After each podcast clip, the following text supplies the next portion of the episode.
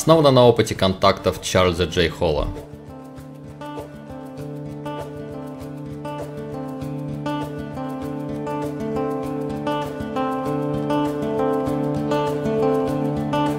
Студия Марчек Фильм представляет Чарльз Холл «Прогулки с высокими белыми». Фильм Эмиля Марчика. 20 июля 1964 года я поступил на службу в ВВС США. Я прошел 13 недель базовой подготовки на базе ВВС Лэкленд в Сан-Антонио, штат Техас.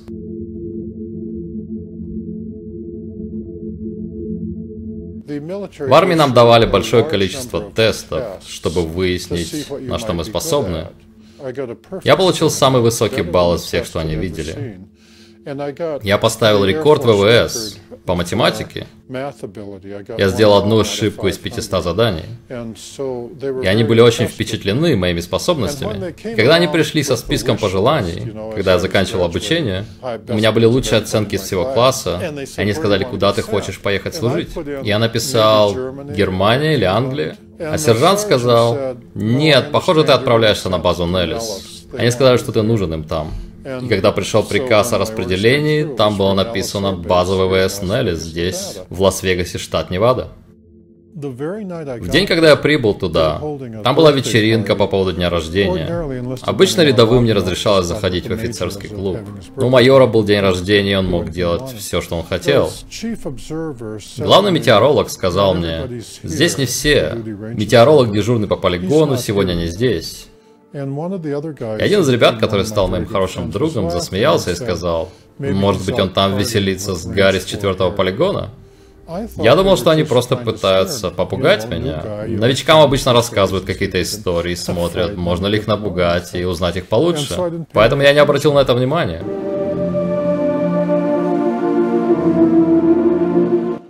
Мой друг объяснил мне и рассказал легенду о Гарри с четвертого полигона. Я думал, что он просто подкалывал меня и пытался напугать. Он сказал, что Гарри с четвертого полигона это большая белая радиоактивная лошадь, которая парит над пустыней и высохшими озерами, когда стоит сильная летняя жара. Я так сильно смеялся, что не мог идти. Я упал на землю и, наверное, смеялся минут 20. И я думал, эти ребята здорово меня разыгрывают. И на следующий день метеоролог, которого я должен был заменить, наконец приехал в гарнизон. Он был очень приятным парнем. Первый раз, когда я увидел его, я хотел быть как он. У него был кабриолет, на нем была новая купленная форма. Я немного стеснялся, что я был немного грубоватым, деревенским, неухоженным и так далее, потому что он был из Лос-Анджелеса. Но единственное, что мне показалось странным, это что он, похоже, не знал, где что находилось. Он сказал, что служил там 6 месяцев. Это была весна 65 -го года. Это была очень маленькая база. Если ты был там 6 месяцев, ты будешь знать, где каждый камень и каждая доска. И когда он повез меня на третий полигон, он совсем не торопился ехать туда. Когда он вышел из машины, он прошел к двери метеорубки, на которой был навесной замок. Меня так впечатлила его манера. Он обшарил свои карманы и сказал, «У меня, похоже, нет ключа, дай мне ключ». А я сказал, «У меня нет ключа». Он говорит, «Повара разве не дали тебе ключ?» Я думаю, что повара могут делать с ключом от метеорубки? Я сказал, нет, у меня нет ключа. И он просто ловко прокрутился на левом каблуке, вытащил ручку и бумагу и сказал, посмотрим. Ветра на уровне земли, сколько они примерно? Юго-западный ветер 5 узлов. И когда он дошел до ветров четвертого уровня, он сказал, посмотрим, они дуют с севера. Нет. Итак, Чарли, они доверяют тебе, и мы делаем это для правительства.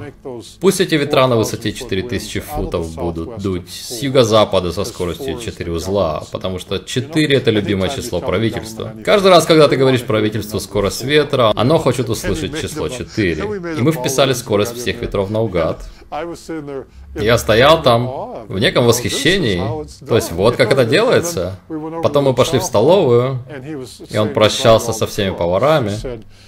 А я сказал, старший сержант сказал мне, что ты покажешь мне остальные четыре метеорубки. И он оцепенел от страха. Затем мы снова сели в грузовик и доехали до перекрестка между дорогами к первому и к третьему полигонам, несколько миль от базы, и мы начали долгую поездку в сторону первого полигона. И сначала он ехал примерно километров 65 в час, там была дорога из гравия, но потом он ехал все медленнее и медленнее. И мы ехали через кусты мескита, которые надвисали над дорогой, и там уже нельзя было развернуться, нужно было ехать до самого высохшего озера, чтобы развернуть грузовик. А он ехал все медленнее и медленнее, и я заметил, что он боялся все сильнее. Мне это очень удивило, потому что, когда я смотрел вокруг, там ничего не было. Когда смотришь в пустыню в летнее время, там просто кусты полыни, и он замедлился до первой скорости, или 10 километров в час, и было похоже, что он не хотел ехать дальше. И я сказал, ну нам придется заехать на первый полигон, просто чтобы развернуть грузовик, потому что его трясло от страха. Мы подъехали к началу первого полигона, и там была диспетчерская вышка и зона для топ-мачтовых бомбардировок. Я ожидал, что он припаркует припаркует грузовик, пойдет со мной, откроет метеорубку, но он сидел на месте. Он остановил грузовик лицом к пустыне на северо-восток. Его трясло от страха. Он сказал, ты что-нибудь видишь? А я говорю, ну, там же ничего нет. Он говорит, сегодня жарко, они должны быть там. Я говорю, кто должен быть? Я подумал, может быть, они все еще пытаются меня разыграть. Я спросил, ты имеешь в виду Гарри с четвертого полигона? И он дернулся, как будто я задел за живое, и сказал, его не существует, понятно? И он настаивал, чтобы мы заблокировали все двери нашего пикапа. Я говорю, я хочу заглянуть в метеорубку. И мне пришлось уговаривать его. Он сказал, хорошо, но я буду сидеть в грузовике с включенным двигателем. если я что-то увижу, я хочу, чтобы ты знал, что я поеду на базу и найду техника, ответственного за полигон, и мы вернемся за тобой. Так что если я что-то увижу, просто закройся в метеорубке, и мы вернемся. Я обещаю, что мы не бросим тебя. А я думаю, боже, этот розыгрыш новичка зашел слишком далеко. То есть я смотрю, и я слышу только пение луговых жаворонков и вижу кусты полыни повсюду. Итак, я вылез из грузовика, и он снова заблокировал двери за мной. Я пошел к метеорубке, и дверь в метеорубку первого полигона была на юго-восточной стороне. Поэтому я обошел ее, открыл замок, открыл дверь и зашел внутрь. и начал быстро просматривать журналы, а он выглядел так, как будто он вот-вот рванет с места и оставит меня там. И было очевидно, что никто не заходил в эту метеорубку три или четыре месяца.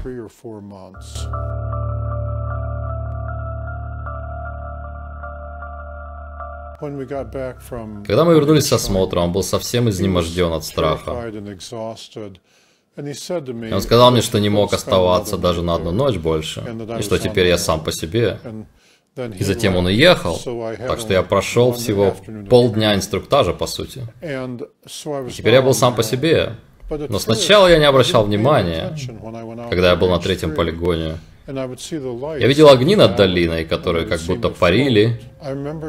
Я четко помню, как однажды ночью их было пять, и когда они приблизились к высохшему руслу, я подумал, что они спустятся в расщелину и снова поднимутся вверх. Но огни просто пролетели над расщелиной.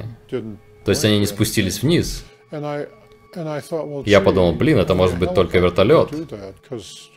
Но при этом не было слышно никаких звуков от вертолета.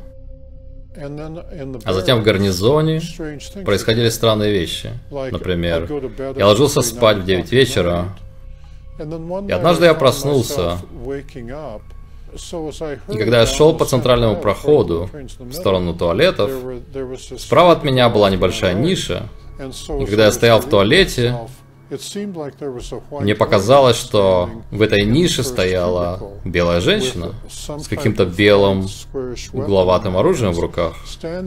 Стояла вот так, рядом с койкой, между койкой и занавеской. Я не хотел смотреть на нее в зеркало. И когда я проходил мимо входа в эту нишу, она стояла там вот так, и, похоже, очень боялась меня, и была готова стрелять в меня. Я был так шокирован, что я ничего не придумал, кроме как продолжить идти дальше. Если это был сон, он был очень страшным. Он реально потряс меня. И я решил, что самым безопасным будет просто пойти обратно в кровать и спать. И может быть мой мозг придет в норму. Никто меня не убил еще, если я проснусь утром. Это было лучшее, что я мог сделать.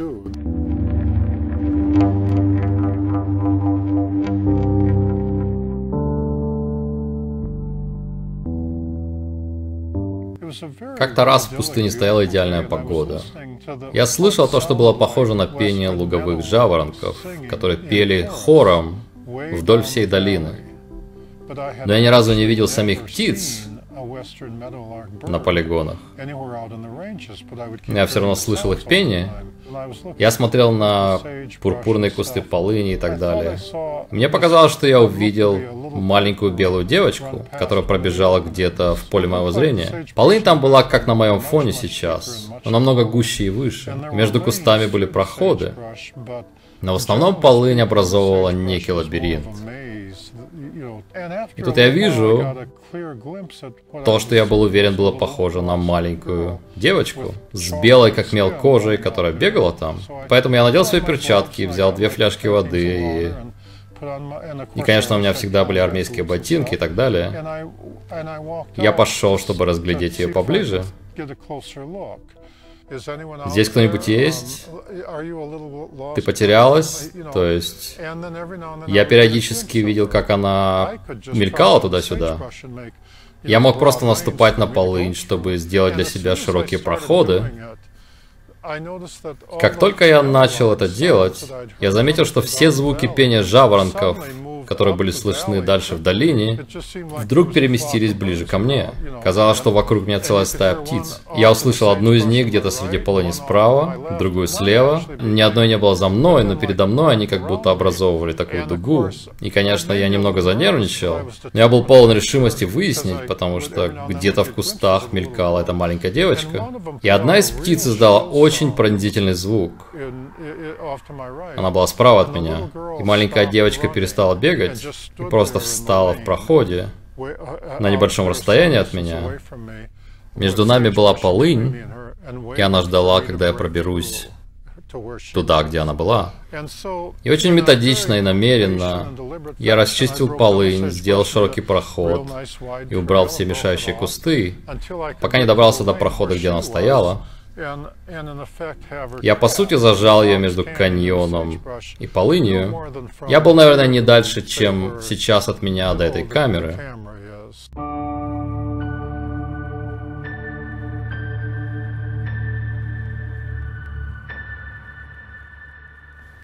Не бойся, я тебя не обижу, я метеоролог здесь. Я просто думал, что тебе лучше быть со своими родителями. Я, наконец, внимательно разглядел ее и увидел, что это маленькая девочка, но эта девочка не человек. И шок, который я испытал, трудно описать. И вокруг все это пение жаворонков, я развернулся, чтобы быть спиной к ней и взять свой страх под контроль, я стал ковылять обратно, в сторону метеорубки. Мне нужно было идти по проходам, которые я вытоптал. Я говорил, я метеоролог, я здесь в метеорубке, если тебе нужна вода, она у меня есть. Если ты потерялась, просто приходи ко мне, я позвоню командующему базы и так далее. Я шел по последней широкой тропе с полынью по обеим сторонам. Я подумал, может быть, она идет за мной. Я остановился и медленно повернулся. Я запомню это навсегда. Прямо на меня бежал.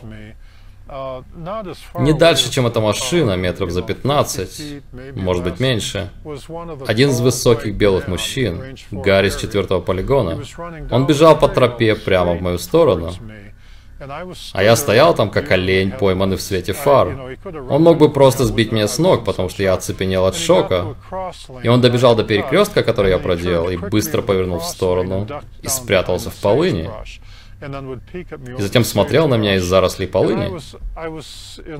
Я был в таком шоке, что еле шел. И все, что я мог думать, это просто продолжай идти. То, чего ты не знаешь, не может навредить тебе. Я просто проковылял до своей метеорубки на первом полигоне. Я закрыл дверь и просто сидел там на месте минут 30.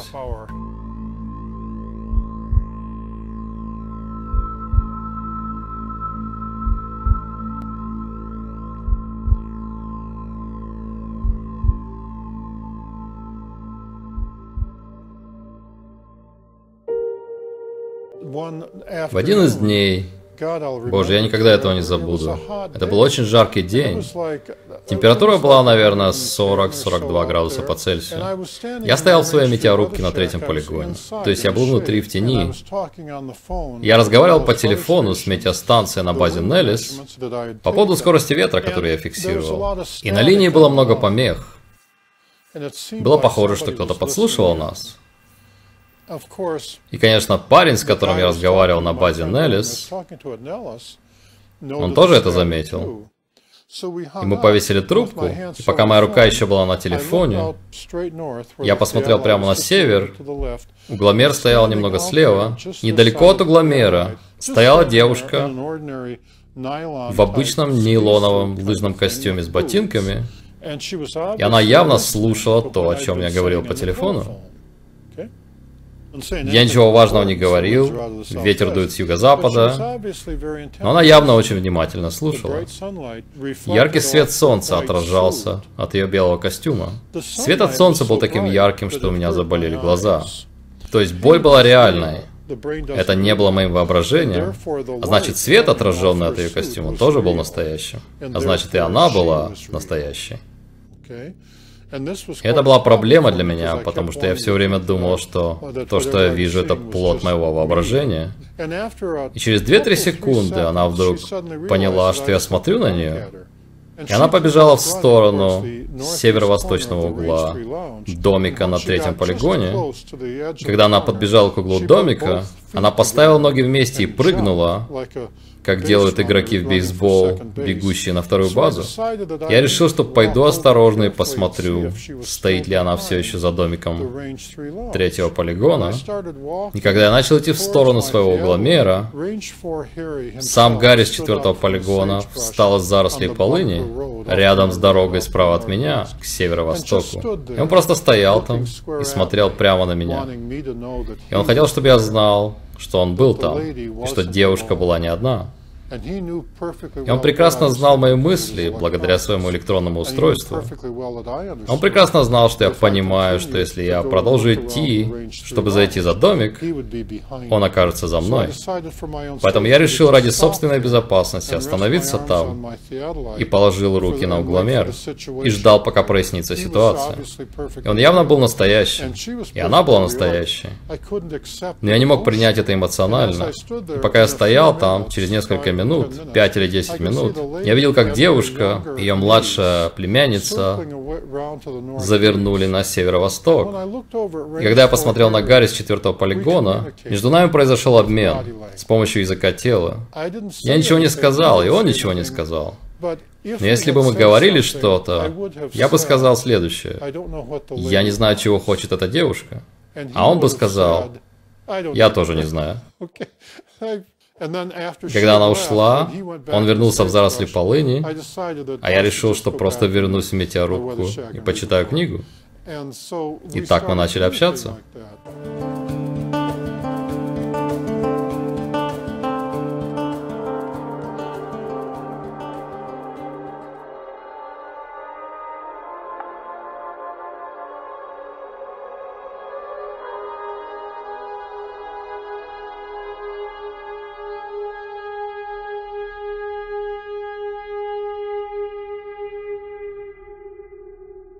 Спустя несколько дней я лежал в кровати в гарнизоне и слышал, как открывается дверь в западном конце, и заходит какая-то группа людей.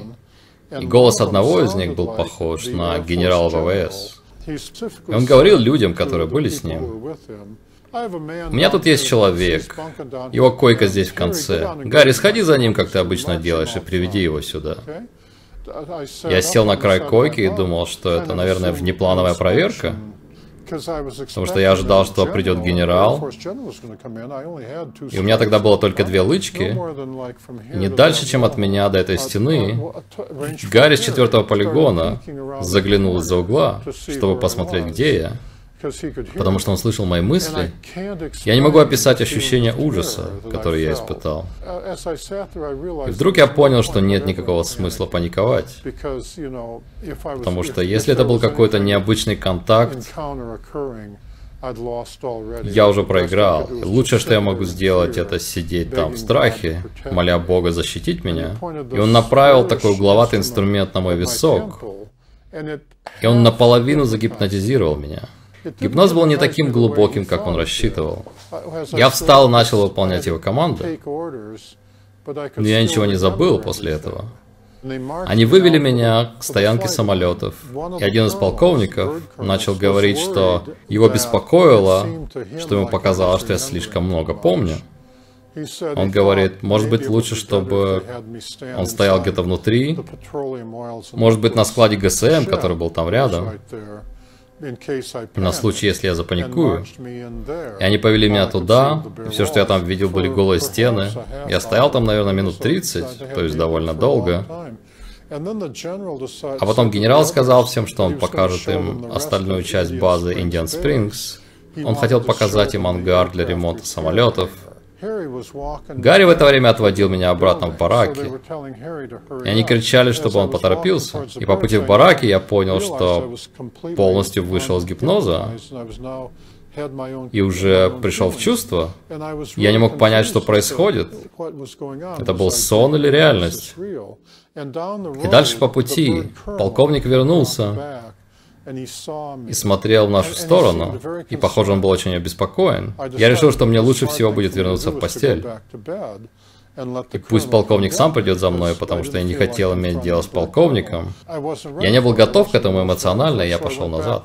И лег спать, закрылся одеялом в позе зародыша и прочитал молитву, и уснул.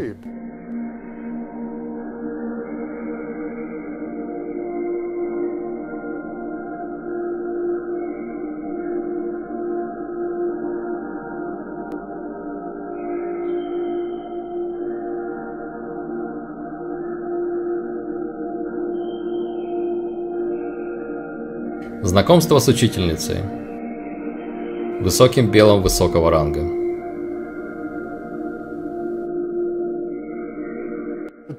Мне понадобилось почти полгода, насколько я помню, чтобы преодолеть страх, когда они приходили. Сначала, когда такое происходило, я думал, что мне это снится, или что с моим мозгом что-то не так. По прошествии времени я решил, что раз они были такими же людьми, как я, то есть казались такими же настоящими, как я, у них были эмоции и так далее, что нужно контролировать свой страх и начать разговаривать с ними. И одной из первых попыток было, когда я был на третьем полигоне и следил за метеозондом с угломером. Я думал, что я совсем один там. Я снял данные, и когда повернулся налево, чтобы записать их в бланк, та же высокая белая девушка в костюме она не касалась меня, но практически заглядывала мне за плечо в мой угломер, чтобы увидеть то, на что я смотрю. С приятной улыбкой на лице я наклонился влево, думая, что я один. Не было ни предупреждения, никакого звука. И вот я поворачиваюсь, и она стоит прямо рядом со мной. Я не вскочил от страха, потому что я уже давно принял тот факт, что мой разум не работал так, как я ожидал, когда я в пустыне. И моя мысль была, блин, мой мозг снова выкидывает что-то странное. Поэтому я просто закончил то, что делал. Когда я повернулся, она уже стояла впереди меня, наверное, на расстоянии этой камеры, и просто смотрела на меня, улыбаясь. У нее был очень счастливый вид. Ее кожа была белая, как лист бумаги. У нее была примерно половина волос, которые были бы у обычной земной девушки. И они были платинового белого цвета и очень короткие. Ее губы и глаза были меньше, чем у нас. Ее уши тоже были меньше, чем у нас. Но в остальном она могла одеться и легко сойти за обычную медсестру, например. И никто бы не заметил ничего странного. Например, ночью в Лас-Вегасе, где все выглядят немного странно, она могла бы просто ходить среди нас. И на ней был легкий шлем и костюм.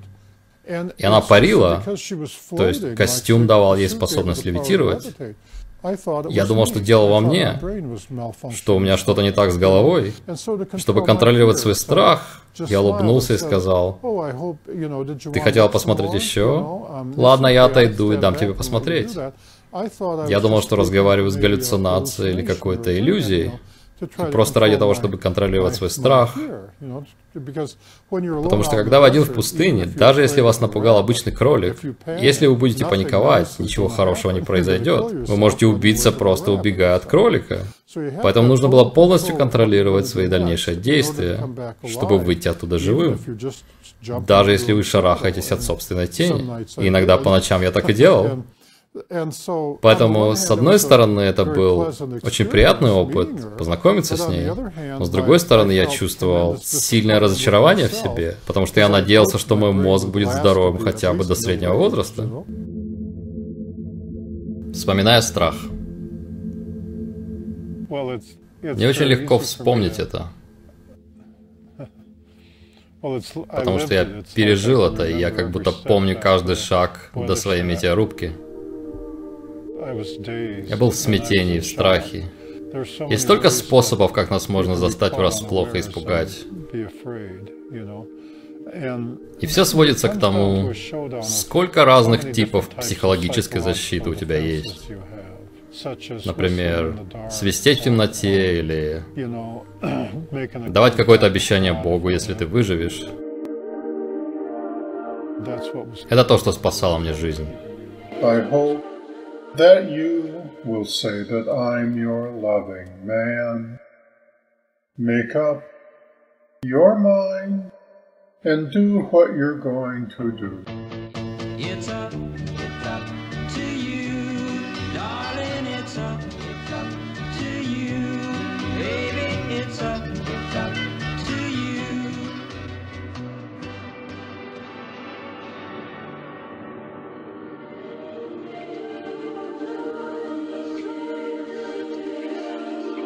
Вы, наверное, не осознаете, насколько люди зависят друг от друга, чтобы подтверждать то, что они переживают. Допустим, если бы мы с вами были здесь, в этой пустыне, и высокий белый охранник просто подошел бы к нам и сказал, «Привет, как дела?» Это было бы очень естественно для одного из нас спросить у другого, «Ты видишь то же, что я вижу?» И многие люди основывают свою версию реальности, свои эмоции и так далее на таком обмене впечатлениями. И когда вы видите корабль-разведчик, инопланетный корабль высоких белых, который намеренно блокирует вам дорогу, чтобы вы не могли проехать дальше, и теперь вам нужно развернуть свой пикап на узкой гравиевой дороге, не врезавшись в кактус и не проколов колесо, и удерживать колеса на дороге, чтобы не застрять там. И чтобы сделать это, мне пришлось сделать поворот на 13 точек, вперед, назад, вперед, назад. И затем, когда я ехал обратно, наконец развернулся и поехал обратно, Первые 15 миль я был слишком напуган, чтобы посмотреть в зеркало заднего вида и проверить, следуют ли они за мной. Тогда ты задаешься вопросом, они действительно стояли на дороге передо мной? И когда ты там, ты должен реагировать, как будто они настоящие. И они были настоящими, но теперь ты можешь сказать себе, ты можешь перейти на свист в темноте. Я была счастлива выйти замуж и иметь семью, когда он закончил колледж. Следующие 30 лет мы воспитывали детей, у нас шестеро детей. И однажды у Чарльза закончился контракт на работе, и после этого он был безработным 18 месяцев. И однажды я зашла в комнату, где стоял компьютер, спустя месяц после того, как он ушел с работы, и он выключил компьютер очень быстро. Я сказал, что ты делаешь? А он сказал, о, я работаю над книгой. Последние 18 лет и ничего мне не говорил. Я сказал, правда? Я почитал ее примерно 20 минут, вернулась и сказал, мы должны опубликовать это. Во-первых, ему пришлось поклясться мне, что все это было правдой. Он сказал, да, нет, я просто пишу это как мемуары для наших внуков. Мы даже очень сильно поспорили с ним из-за этого. И наконец я сказала, Чарльз, у тебя нет работы, если люди в черном придут за тобой, иди с ними. Это бесплатное жилье и питание. И он засмеялся и сказал, ты права, что нам терять? Вы изменили имена своих друзей в книге, чтобы не раскрывать их личную информацию. Изменили ли вы имена высоких белых также? Um, Нет, потому что я решил, что любой высокий белый, кто захочет засудить меня, должен будет появиться на слушании. Я выиграю в любом случае. Я выиграю в любом случае. Признаю свою вину. Будем показывать фотографии, а? За свою жизнь я лично контактировал с инопланетянами трех разных типов. Норвежцами с 24 зубами, серыми из Розуэлла и высокими белыми, которых я встречал постоянно в пустыне, здесь, в Неваде. Они все существа из плоти и крови, у них у всех есть мужчины, женщины и дети. Они все удивительно похожи на нас. Однажды в 66-м, когда я служил здесь на базе Неллис, один из техников на полигоне, мой хороший друг, сказал, интересно, действительно ли они настолько похожи на нас, как они выглядят, или они настолько развитые, что они могут сделать себя похожими на нас, чтобы наши ребята не паниковали слишком сильно, когда они приходят. Потому что первая встреча с ними вызывает сильнейшую панику. Но сначала им самим нужно преодолеть свой страх перед людьми. И вот чем я был. Я был подопытным человеком, на котором они могли практиковаться. Как они общаются? Их слух гораздо лучше нашего, наверное, такой же, как у собаки. А их голосовые связки могут производить множество высокочастотных звуков, которые не слышны для нас. И когда я слышал то, что было похоже на пение луговых жаворонков, то есть пение птиц, оказалось, что так звучит родной язык высоких белых. Высокие белые живут гораздо дольше людей примерно от 600 до 800 лет. Возраст учительницы был сопоставим с возрастом земной девушки 21-22 лет. У нее была маленькая дочка, которую она назвала Бабочка. Это было очень интересное имя для нее, потому что на их планете нет бабочек. В один из дней в начале лета 65-го когда единственная дочь учительницы, бабочка, потерялась где-то в зарослях полыни на первом полигоне, и высокие белые в отчаянии искали ее. Но они искали не там, они искали километров за 10 от места, где она была. Командующий базы Неллис, судя по всему, по приказу Пентагона, я думаю, приказал нам делать периодические запуски метеозондов каждый час-полтора с первого полигона и докладывать по телефону на метеостанцию Неллис. Конечно, в этом не было нужды. На первом полигоне не было никаких самолетов, там, где потерялась эта девочка. И, конечно, как обычно, никто мне ничего не говорил. Я был просто служащим низкого ранга. У меня было всего две лычки тогда.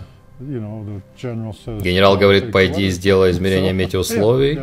И да, сэр, было моим единственным ответом. Девочка была ростом меньше метра. Проблема для высоких белых была не в том, чтобы найти ее, но и в том, чтобы пробраться через кусты полыни.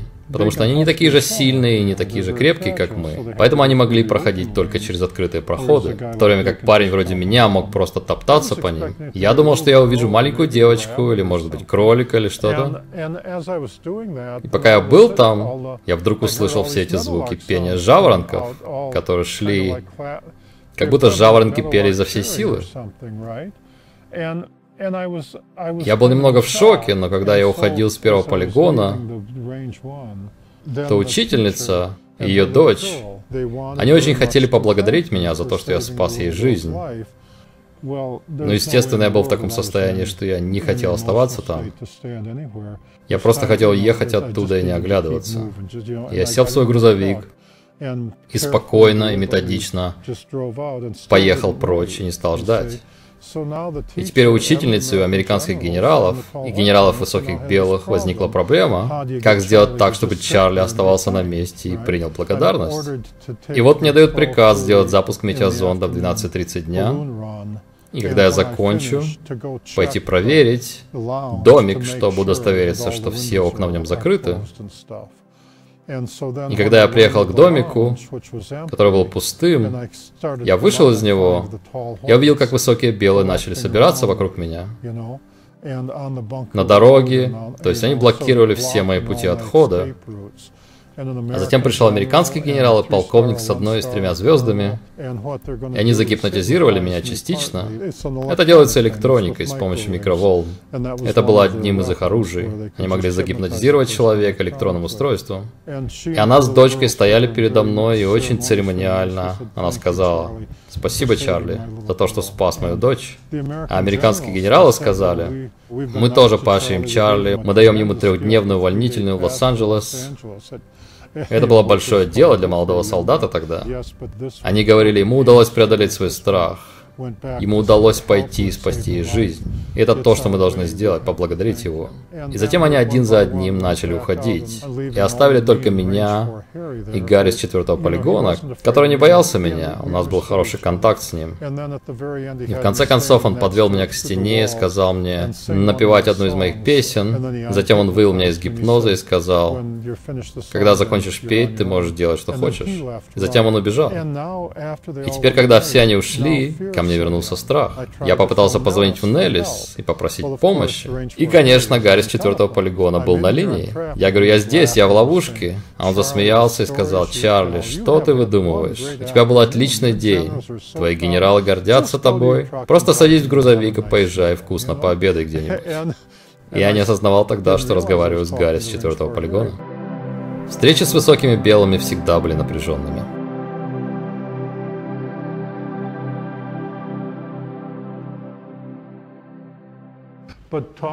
Когда я общался с пришельцами, они всегда были хорошо вооружены. Даже если они твои друзья, они всегда хорошо вооружены. Даже если они твои друзья, когда они приходят, есть некоторое напряжение. Поэтому, когда они приходили, всегда нужно было быть осторожным и говорить, сейчас я встану и пойду вот туда. Даже если они твои друзья, потому что ты не должен был ни в коем случае пугать их или делать что-то неожиданное. Чарльзу приходилось выполнять простую работу вместе с высокими белыми. Главной целью было научить их работать вместе с людьми. Как в тот вечер, когда они хотели посмотреть, как я запускаю дизельный генератор. То есть от меня требовалось встать там рядом с генератором, настроить электричество, то есть сам генератор, а в это время электрик высоких белых, который был выше и старше меня, мог видеть, что я делал, и я должен был не обжечься и не отпрыгнуть от него в панике. И он должен был научиться делать то же самое, а не отпрыгивать от меня в панике. То есть нам обоим нужно было научиться стоять рядом друг с другом. И я говорил, смотри, сейчас я установлю его на 60 циклов и на 120 вольт переменного тока. А вот это выключатель. Я думаю, что единственное, почему я говорил это вслух, это потому, что мне было страшно до безумия. Я думал, надо быть осторожным, чтобы не обжечься, потому что коллектор раскален до максимума, а я просовываю руку рядом с коллектором, а затем вот здесь стоит еще один парень и еще один охранник, который, если что-то пойдет не так, может вырубить меня за секунду, и еще один рядом с моим грузовиком, и еще один стоит в запасе, если вдруг этого будет недостаточно, чтобы завалить меня. Если я подожгу весь дом или что-то еще. Я стою там и читаю молитву, и нужно время, чтобы привыкнуть к мысли о том, что они просто обычные люди. И нужно держать себя в руках. Они такие же, как мы. И они тоже боятся. Как-то раз я спросил учительницу, почему высокие белые боялись меня.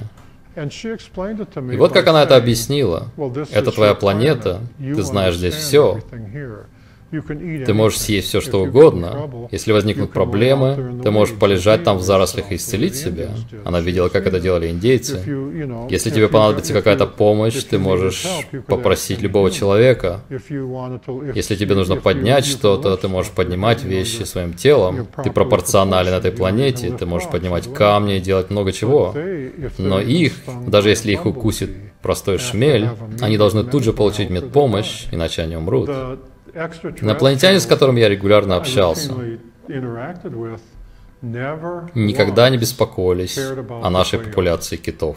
Особенность землян, которая выделялась, была в том, что мы общались с животными гораздо больше, чем большинство разумных существ. Происходит так, что как только раса становится разумной, она затем убивает любое животное, которое может быть опасным для них, Я вырос в штате Висконсин. Я знаю, как доить коров и ездить на лошадях. Любой из этих животных могло бы убить меня по желанию. Они не настолько разумные, как я. Но я, как разумное существо, могу сказать, ну, лошадь настроена дружелюбно, я приручил ее, поэтому я могу спокойно подойти к ней. Но на большинстве планет, не всех, но большинстве, разумные существа питаются растениями, и для них подходить к животному, которое может навредить им, они говорят, мы не можем идти на такой риск, и просто стреляем в них. Каждый, кого я знал, сначала боялся их. И был только один человек, которого я знал, который знал о них, но сначала не прошел стадию отрицания. Но большинству людей нужно было день или два. Для меня это было несколько месяцев. Это был парень из Джорджии, когда он сказал, он попал на полигоны за два года до меня.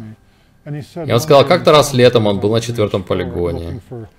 и искал бомбы, которые сбрасывали пилоты. И он забрался на одну из песчаных дюн, и там с другой стороны дюны перед ним была учительница с тремя детьми. И они писали иероглифы на песке и веселились. И когда он появился на вершине дюны, он застал их врасплох. И он сказал, он тут же понял, что они настоящие. И так как он был из Джорджии, он сказал, цитата, «Меня это не удивило, я всегда знал, что правительство Янки врет южанам». И он просто стоял и смотрел. Он тут же понял, что они настоящие. И учительница медленно встала и руками дала знак детям, чтобы они бежали. И когда они убежали, она улыбнулась ему и тоже побежала. И он сказал, что сразу понял, что они были настоящими, но он все равно очень боялся их. Но у него не было стадии отрицания, или она была очень короткой.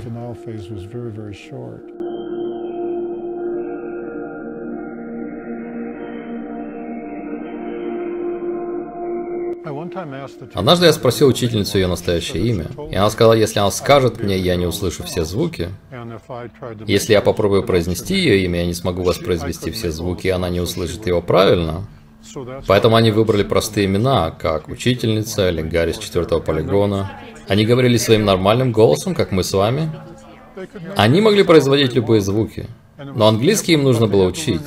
Поэтому для них было проще простого позвонить мне по телефону и звучать как любой человек, за которого они хотели себя выдать.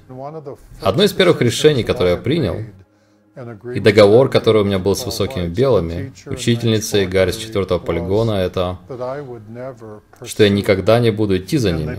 И они передали это всем своим, что если я увижу их в пустыне, я просто остановлюсь на месте, буду напевать песни или издавать какие-то звуки, и что они могли приблизиться ко мне настолько близко, насколько хотели.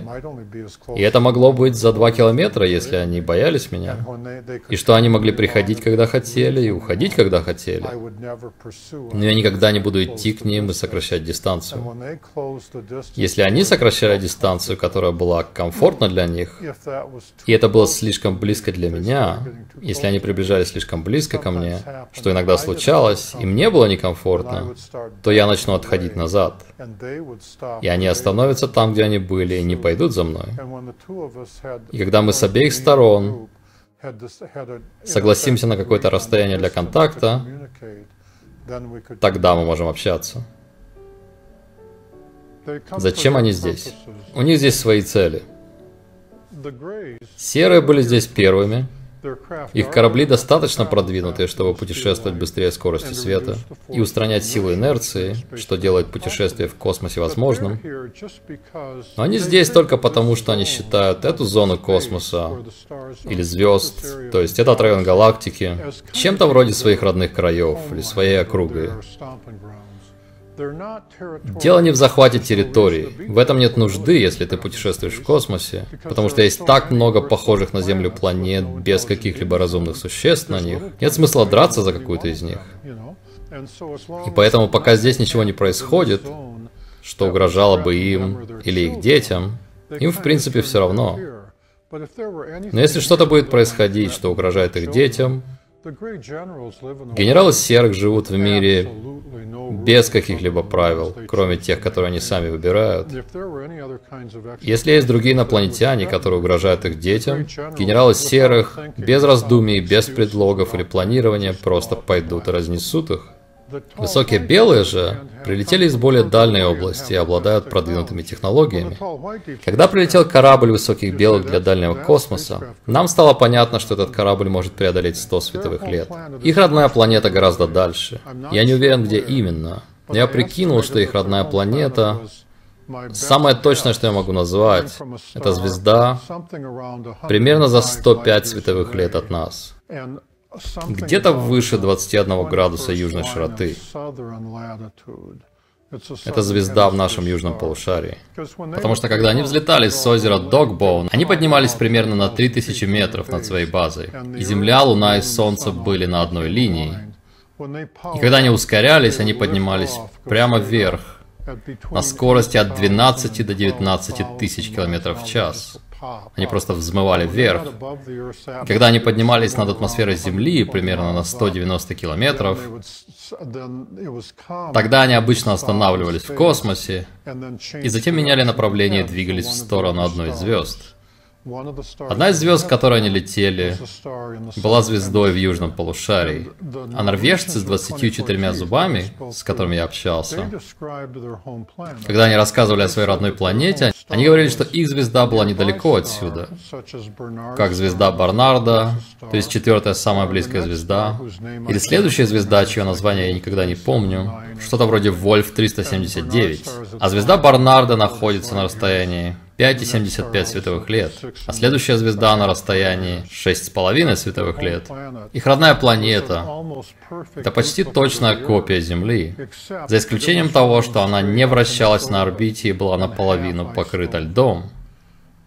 И они сказали, что их звезда, та красная звезда, на которой часто происходили вспышки, люди прятались под землей какое-то время, пару дней, пока пройдет вспышка. Но в остальном, высокие белые, например, любят погоду гораздо жарче, чем мы. Серые любят погоду немного жарче, чем мы. Но норвежцам нравилось, когда погода была на 5-10 градусов по Цельсию ниже, чем у нас, чем мы предпочитаем. Они сказали, что на их родной планете, если ты находишься на экваторе, климат там был похож на Южную Норвегию или Финляндию или Швецию. И причина, по которой они прилетали сюда, была в том, что на Земле были лучшие условия при почти таком же размере планеты и лучшее Солнце. Они сказали, что полдень на их планете выглядел как закат на Земле, когда мы видим красный закат. Их технологии едва-едва позволяли им перемещаться в космосе. Их технологии позволяли им устранить силу инерции и разгонять корабль без использования ракет, но при помощи силовых полей неизвестных Эйнштейновской физики. Но они не позволяли их кораблям делать резкие маневры или превышать скорость света. Для того, чтобы иметь корабль, который быстро перемещается в пространстве, он должен иметь способность устранить силу инерции во время ускорения. Его система двигательного ускорения не должна оставлять за собой ничего. И это требует плавного потока, чтобы этот корабль имел форму эллипсоида или гладкой круглой тарелки. На нем не должно быть никаких впалых частей, на нем не может быть перемычек, как на этом микрофоне. Он должен быть гладким. Иначе силовое поле станет турбулентным, и затем произведет эффект увеличения массы до бесконечности. Корабли высоких белых прилетают в ночь, когда полная луна. Луна, Земля и Солнце выстроены в одну линию. И на закате они летят по пути Земли. То есть они следуют за Землей по ее орбите. И хотя Луна меньше Земли, но так как она ближе, здесь возникает область пространства, где гравитационное поле не имеет неровностей, а Земля отдаляется от вас. И когда вы приближаетесь, Вы синхронизируетесь с Луной, с Солнцем и Землей, и затем замедляетесь и позволяете гравитации Земли затянуть себя. Это происходит на скорости от 12 до 19 тысяч километров в час. И когда корабль дальнего космоса высоких белых подлетает и встает на месте на высоте 3000 метров, это не то же самое, как когда ты пытаешься приземлиться, если Луна находится в третьей четверти, когда Луна идет впереди Земли по орбите. Ни один из пилотов космического корабля с другой звезды, который чего-то стоит, никогда не захочет быть пойманным между Землей и Луной, когда Луна идет впереди Земли на орбите, потому что это мышеловка. Если ты оказываешься между ними, твой корабль должен работать идеально, или ты погибнешь. Потому что когда Земля летит на тебя, ты не можешь отступить. Если возникают какие-то проблемы с катушками, они перегреты или что-то не так, то Земля задавит тебя. Поэтому пилоты кораблей дальнего космоса очень внимательно следят за фазами Луны.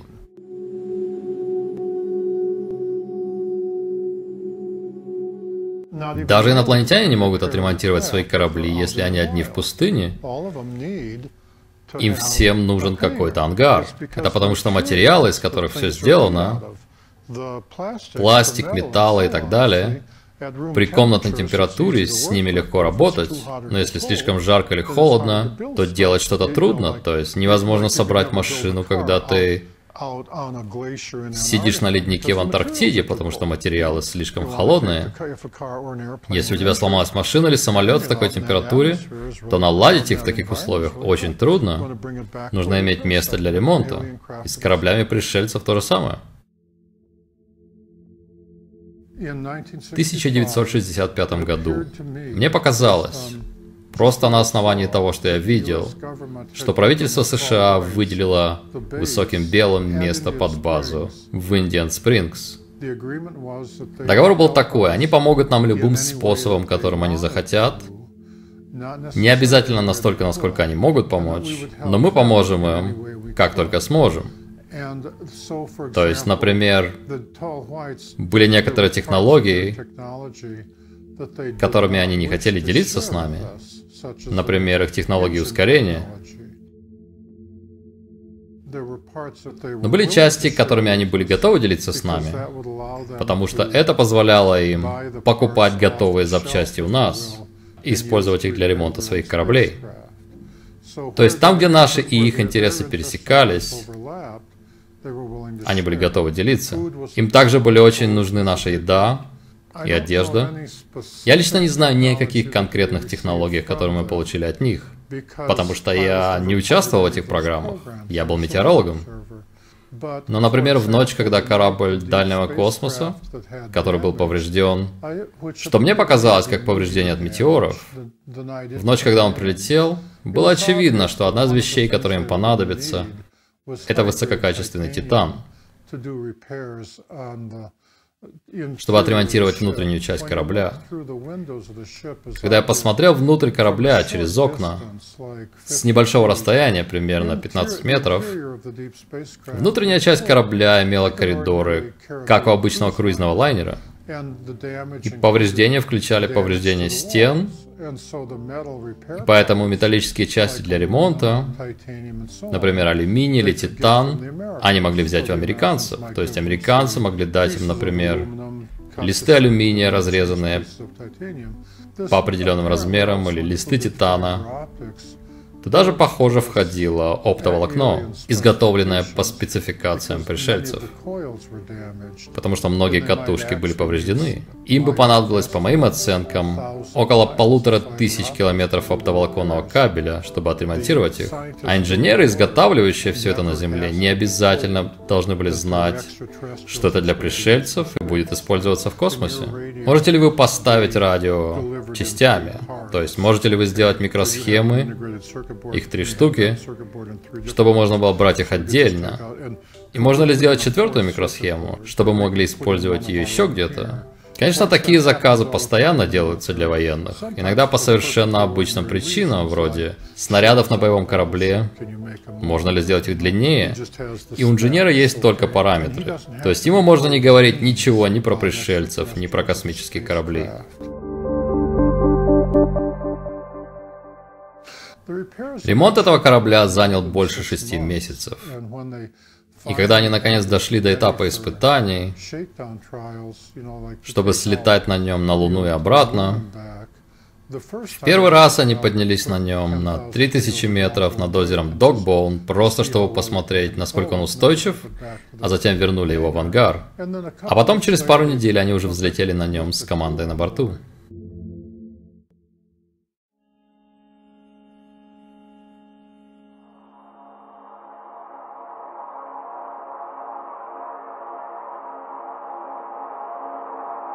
Своих книгах Чарльз указал места, где он наблюдал высоких белых.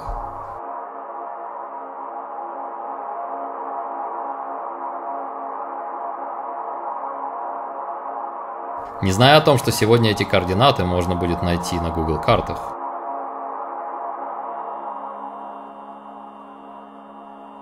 Рядом с некоторыми из этих мест были замечены точки, похожие на дрожжи тик-так.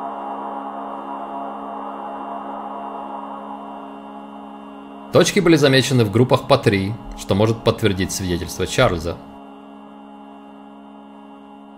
Чарльз говорит, что это места, где высокие белые приземлялись на своих кораблях-разведчиках, чтобы наслаждаться умеренным климатом, похожим на их родную планету.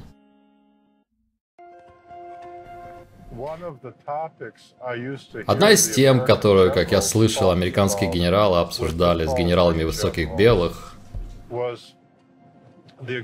это существование планет, подобных Земле, рядом с нами. И рядом с нами, значит, примерно в радиусе 10 световых лет, где еще не развилась разумная жизнь. Они говорили о нескольких, может быть, о шести таких планетах. Генералы Высоких Белок говорили, что они пытались построить собственные базы на этих планетах, для поддержки своей торговой деятельности, чтобы иметь безопасные места для своих кораблей, которые могли бы приземляться там и ремонтироваться. И что им этого не удалось, потому что эти планеты были такими же холодными, как Земля, или холоднее. А высокие белые родом с очень теплой планеты и привыкли к более жаркому климату. И они предлагали отдать эти планеты, отдать их полностью американским генералам. И в обмен они хотели, чтобы американцы построили на каждой планете по одной базе для высоких белых, чтобы у них было место для стоянки кораблей дальнего космоса, для ремонта, до заправки и до оснащения перед продолжением полета в дальний космос. А американские генералы очень хотели колонизировать эти планеты. И обсуждение велось вокруг того, как долететь туда и вернуться, чьи будут корабли. Высокие белые не хотели напрямую делиться своими технологиями двигателей для дальнего космоса. То есть они хотели владеть средствами доставки, кораблями, которые полетят к этим планетам и обратно. А американские генералы хотели иметь собственные корабли. Обсуждения были очень вежливыми и очень дружественными. Но американские генералы хотели найти способ получить собственные транспортные средства. Генералы высоких белых говорили, что если американские генералы согласятся, чтобы построить там базы высоким белым, будет нужно привезти туда материалы, специальные материалы с других их планет, чтобы построить эти базы.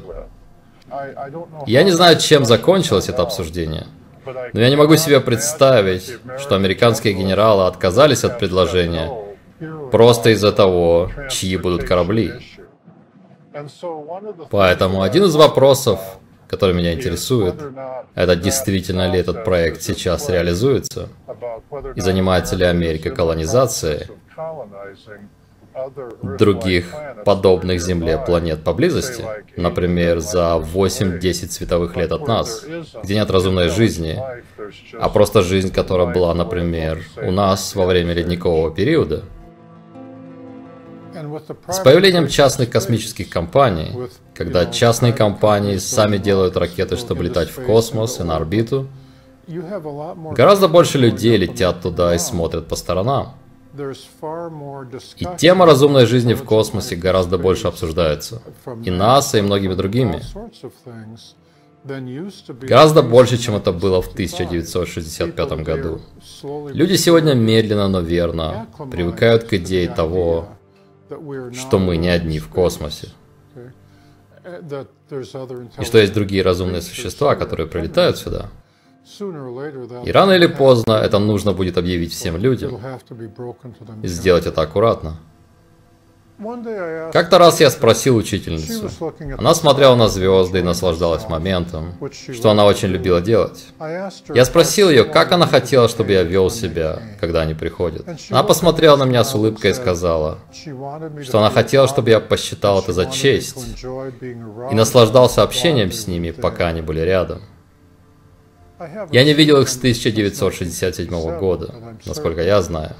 Но я не могу представить, чтобы они куда-то делись. Я слышал много сообщений от других людей, которые видели их здесь, в пустыне, к северу отсюда и так далее. Я думаю, что они все еще здесь. Раз они прилетели сюда еще за пять тысяч лет до нашей эры, насколько я знаю, я не представляю, чтобы они куда-то делись. Они были очень сосредоточены на собственных потребностях. Всегда должно было быть что-то, что они получают в обмен. Я не думаю, что у них есть какие-то причины прийти и увидеться со мной. Теперь, когда я старый... Но если бы у них была причина общаться со мной, да, я бы без проблем встретился с ними.